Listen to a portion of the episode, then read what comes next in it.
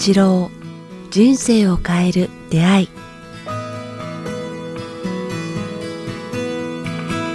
こんにちは早川洋平です。北川八郎人生を変える出会い、えー今日もやってまいりました。北川先生よろしくお願いします。よろしくお願いします。さあ、えー番組始まる前にえっ、と一つ今日はね、うん。先生がちょっと風邪気味。そうなんでごめんなさい。はい。喉が痛くて。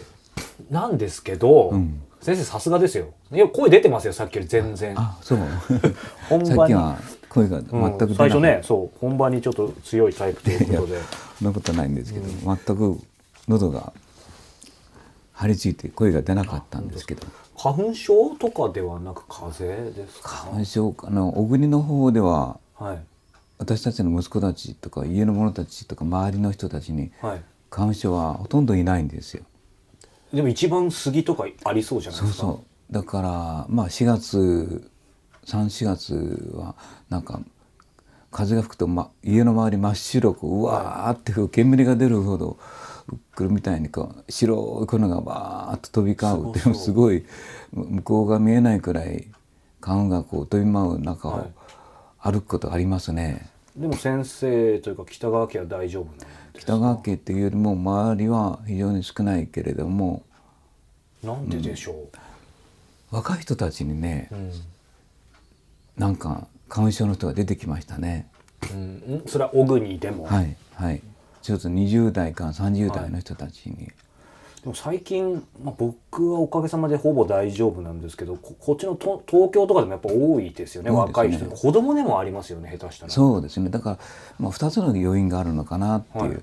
というのは今思い出しましたけど私の近くのある旅館のおかみさんが最近花粉症なかったんだけども、はい。花粉症になったって言われたのす。ごいからメメモ。あの小国の、はい。あの例の旅館ですか？そうですそうです。有名な。有名な、はい、でなんか目目もしこうすごいな目にもねこう涙が出るくらい。ですよね。でその方はグルメなんですよ。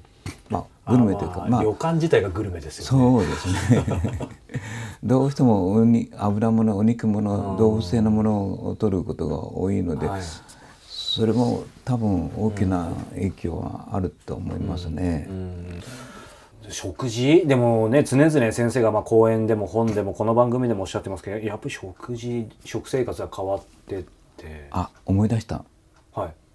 えっとまあ、宮崎の私の親しくしてる、まあ、親しいって意味はあのなよく行き来をしてる女性なんですけど、ね。はい。しっかりした女女性の社長さんなんですけれども、えーその方はですね宮崎の方なんですけども、はい。なんか十何年間15年間か16年間やっぱりその方もグルメが多くて食事がとても動物性のものがね女性の社長さんだったから、私に会うまでは食事が悪かったんですよ。うんこの話していいかな？いいですようんうそうするとですね彼彼女やっぱ入院するぐらいだったんですよ。え3度か4月いつもこうまあ熊本の勉強会にいつも34月の勉強会に休んでたのでどうしたのかなと聞いてたら、毎年なんかあのその頃になると入院するって言うんですね。ー入院ですか、もうそうしないとやっていけないくらいこう、はい。目目にこう涙出るしくしゃみは出るしから失神は出るしってひどかったらしいんです獅子も出る方いらっしゃるみたいですね、はいはい。ずっと悩んでたん。でえーっとその方私とあ私と出会ってこう食べ物はもちろん変わったんですけれども、断食するようになったんですよ。うん。そして一発になったんです、一発ですか、うん、一発。3日間断食を。あうん、治りましたね。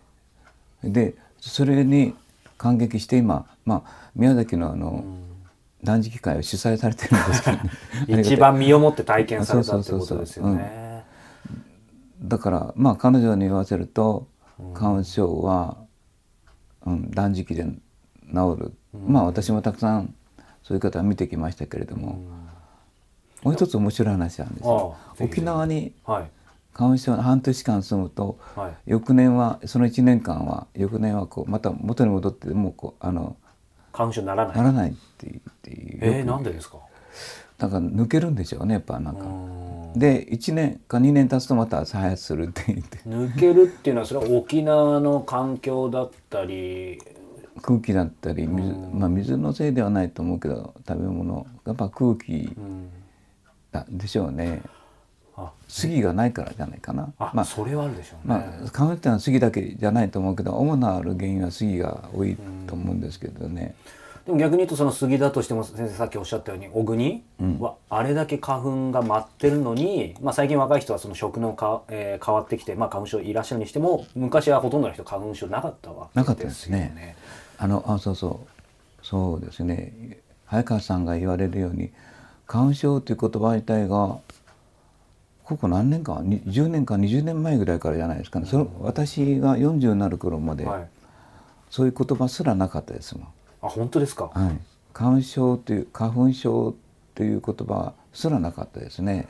それこそさっきね実は収録前もその話もしてて昔なかった言葉といえば例えば、うん、ないというかまあね最近であればうつ病だったり、んそれは昔であれば、まあ、ノイローゼノイローっていう言いゼとか方でしたよね。よく俺最近ノイローゼ気味なんだよねみたいな使い方もし してたくらい、ねまあうつ病のことでしょうけれども、ノイローゼという言葉しかなかったですねうつという言葉はなかったそうですよね。ただ逆には そのそれなりにノイローゼっていうかまあ言葉はあったわけじゃないですか。でも花粉症に限って言えば花粉症は本当に言葉なかったですね。なんか鼻ムズムズするなこの季節とかそういうこともあんまり言ってなかったんですかね。いろいろたくさんありますよ。前立腺とかそういうこともなかったし、うん。ピロリ菌とかいうこともそういうのもななかったしなんか最近いろいろ言いますよね。うんなんかちょっと話外れちゃうかもしれないですけどその言葉が、うん。うんなんかその人の体を作るとかなんかそういうのってあるんですかね、まあ、心もそうですけど。あちょっとあもうちょっと余分なそれから飛ぶんですけども、えー、とピロリ菌が結局断食すると胃が胃が痛くてダウンする方がいるんですよね。吐いたり動けなくなったり、あのだ3日断食してもらうとですね、そういう方たちはこう胃が弱いんですけれどもほとんどの方は胃が弱いんですけれども、原因はピロリ菌のことが多いんですよ。あそうなんですはいね。、で帰ってからピロリ菌を取ってくださいって言ったら翌年はねケロリと治るんですよあのかからないんですよ。やっぱり関係あるんですね。ありますねだから断食中にダウンする人のほとんどはピロリ菌ということがありますね。でも僕も3日断食以前名古屋で参加させていただいて、まあ、それなりに気使ってるつもりだったんで、まあ、おかげさまでそんなにダウンはしなかったんですけど、まあ、他の方の話してるのもあれですけど 普段あんまり気使ってなくていらっしゃった方でやっぱりもう動けなくなった方とかいましたよね。いますね。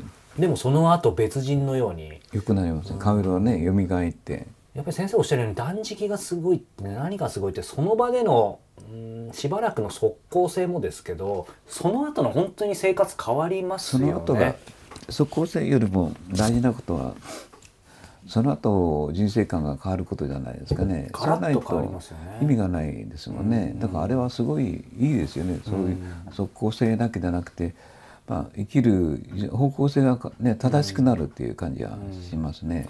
そうですよね。うん、本当になんか、まあ、正しいことっていうのは、まあ、神の道ね道だからいいと、いいと思うんですけどね。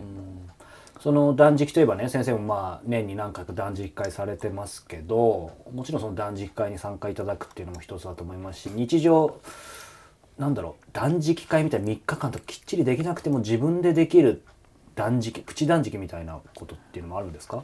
まあお肉が好きな方とか動物性のものが好きな方お魚もそうなんですけれども、時々断食してなんか動物の業とか食べ物の業を取った方が業って言いますかね、うん。そういう考え方をするとおかしいと思うんですけどもなんかそういう死んだ者たちの業を取るとか、なんかそういう考え方もいいのではないかなと最近思うようになりましたね。えーっと英語で「業」っていうのは何て言いますかね？カルマ。英語なんかわかんないけど、英語かわかんない。インドなんかわかんないですけど、まはい。あだから「業」とかカルマ「業」という考え方は世界中の共通の言葉なんですね。精神的な今までのなんか罪っていいますか？確かななした。はい。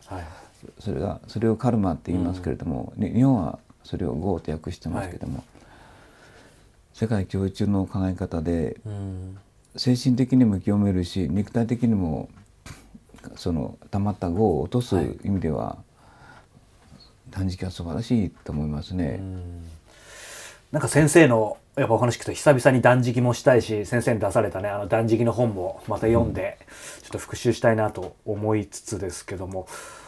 そうか先生断食また次いつあるのかなと思って今先生のホームページ見てたらちょうど6月やりますね。6月203日。ですかね。はい、これ日立断食会。そうあそうです。関東関東の人たちを、はい。日立日立の海岸って言いますかね。いいな。あのなあれなんて言うんですこかね。れ宇野島ビラ。あそうそう。先生どんなとこですか？えっ、と海岸ではい。あれあのそこの海岸がそう宇野島ビラが持ってるプライベートビーチみたいなのが、えーすごい。あってそこで温泉も出るんですね。でそこを貸し切って30人程度の方たちと一緒に海辺で断食するっていうのがありますね。それはすごいな。なんかいい波動も受けそうですね。ということでこれ6月、えー、21から23ですね。2泊3日、えー北川先生のホームページにあるので興味ある方はぜひチェックしてみてください。そしてえー今5月ですけど6月は先生結構盛りだくさんですね。6月8日土曜日名古屋で講演会されるということで先生今初めて聞いたような感じですけど。あんまりスケジュール見ないし覚えてないんですよね。えー名古屋、えー楽神会主催ですね、えー6月8日土曜日ウインク愛知で、えーされるそうなのでこちらもチェックしてみてください。さあそしてですけどもいよいよ6月からまた満月の夜の勉強会東京福島山形。そうですね、はい。東北の方たちになんかこの戦わない生き方とか、うん。なんか生きてる意味となんか我々の使命とかいうものなんかをこう伝えていきたいですね、戦わない争わないごまかさないなんかそういう遠くの人たちは結構純朴な方たちがとても私大好きなんですね。山形とかなんか、うん、郡山、仙台福島。福島。あーまあと言いましたが東京でもね開催します、ね、東京の人たちも大好きですよね。そうですねだから山形行き,、たいですね。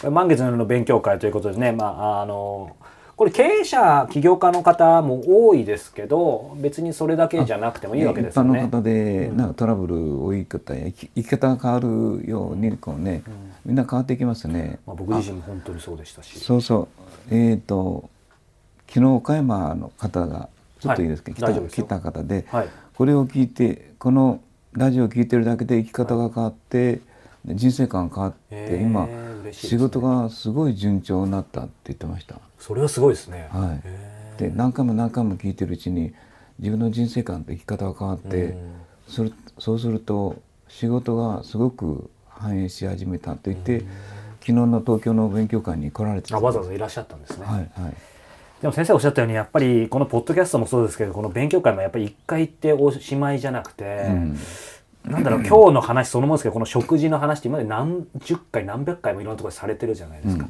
でやっぱり今日聞くとああやっぱりって思うから、何度も何度もやっぱり聞いて触れてでできればリアルでそうですね。それを学ぶことって大事ですよ訓ね。導っていうんですけど、おっしゃってますよね。うん。いぶすように、なんかみんながよ良くなればいいですね。私たちの使命ですね。なのでね6月からもこの勉強会東京福島山形でやりますので、えーぜひ参加してみていただければと思います。こちらもあの北川先生のホームページにアップされてますので詳しくはチェックしてみてください。僕も、えーチャンスを見てまた復習に行きたいと思います、えー番組では、えー引き続き皆さんからの、えーご質問ご感想を募集しております。詳しくは北川先生のホームページもしくは北川アットマークキクタス .jp 北川アットマーク KIQ アルファベットの Q TAS.jp までお寄せください北川先生今日はどうもありがとうございましたありがとうございました。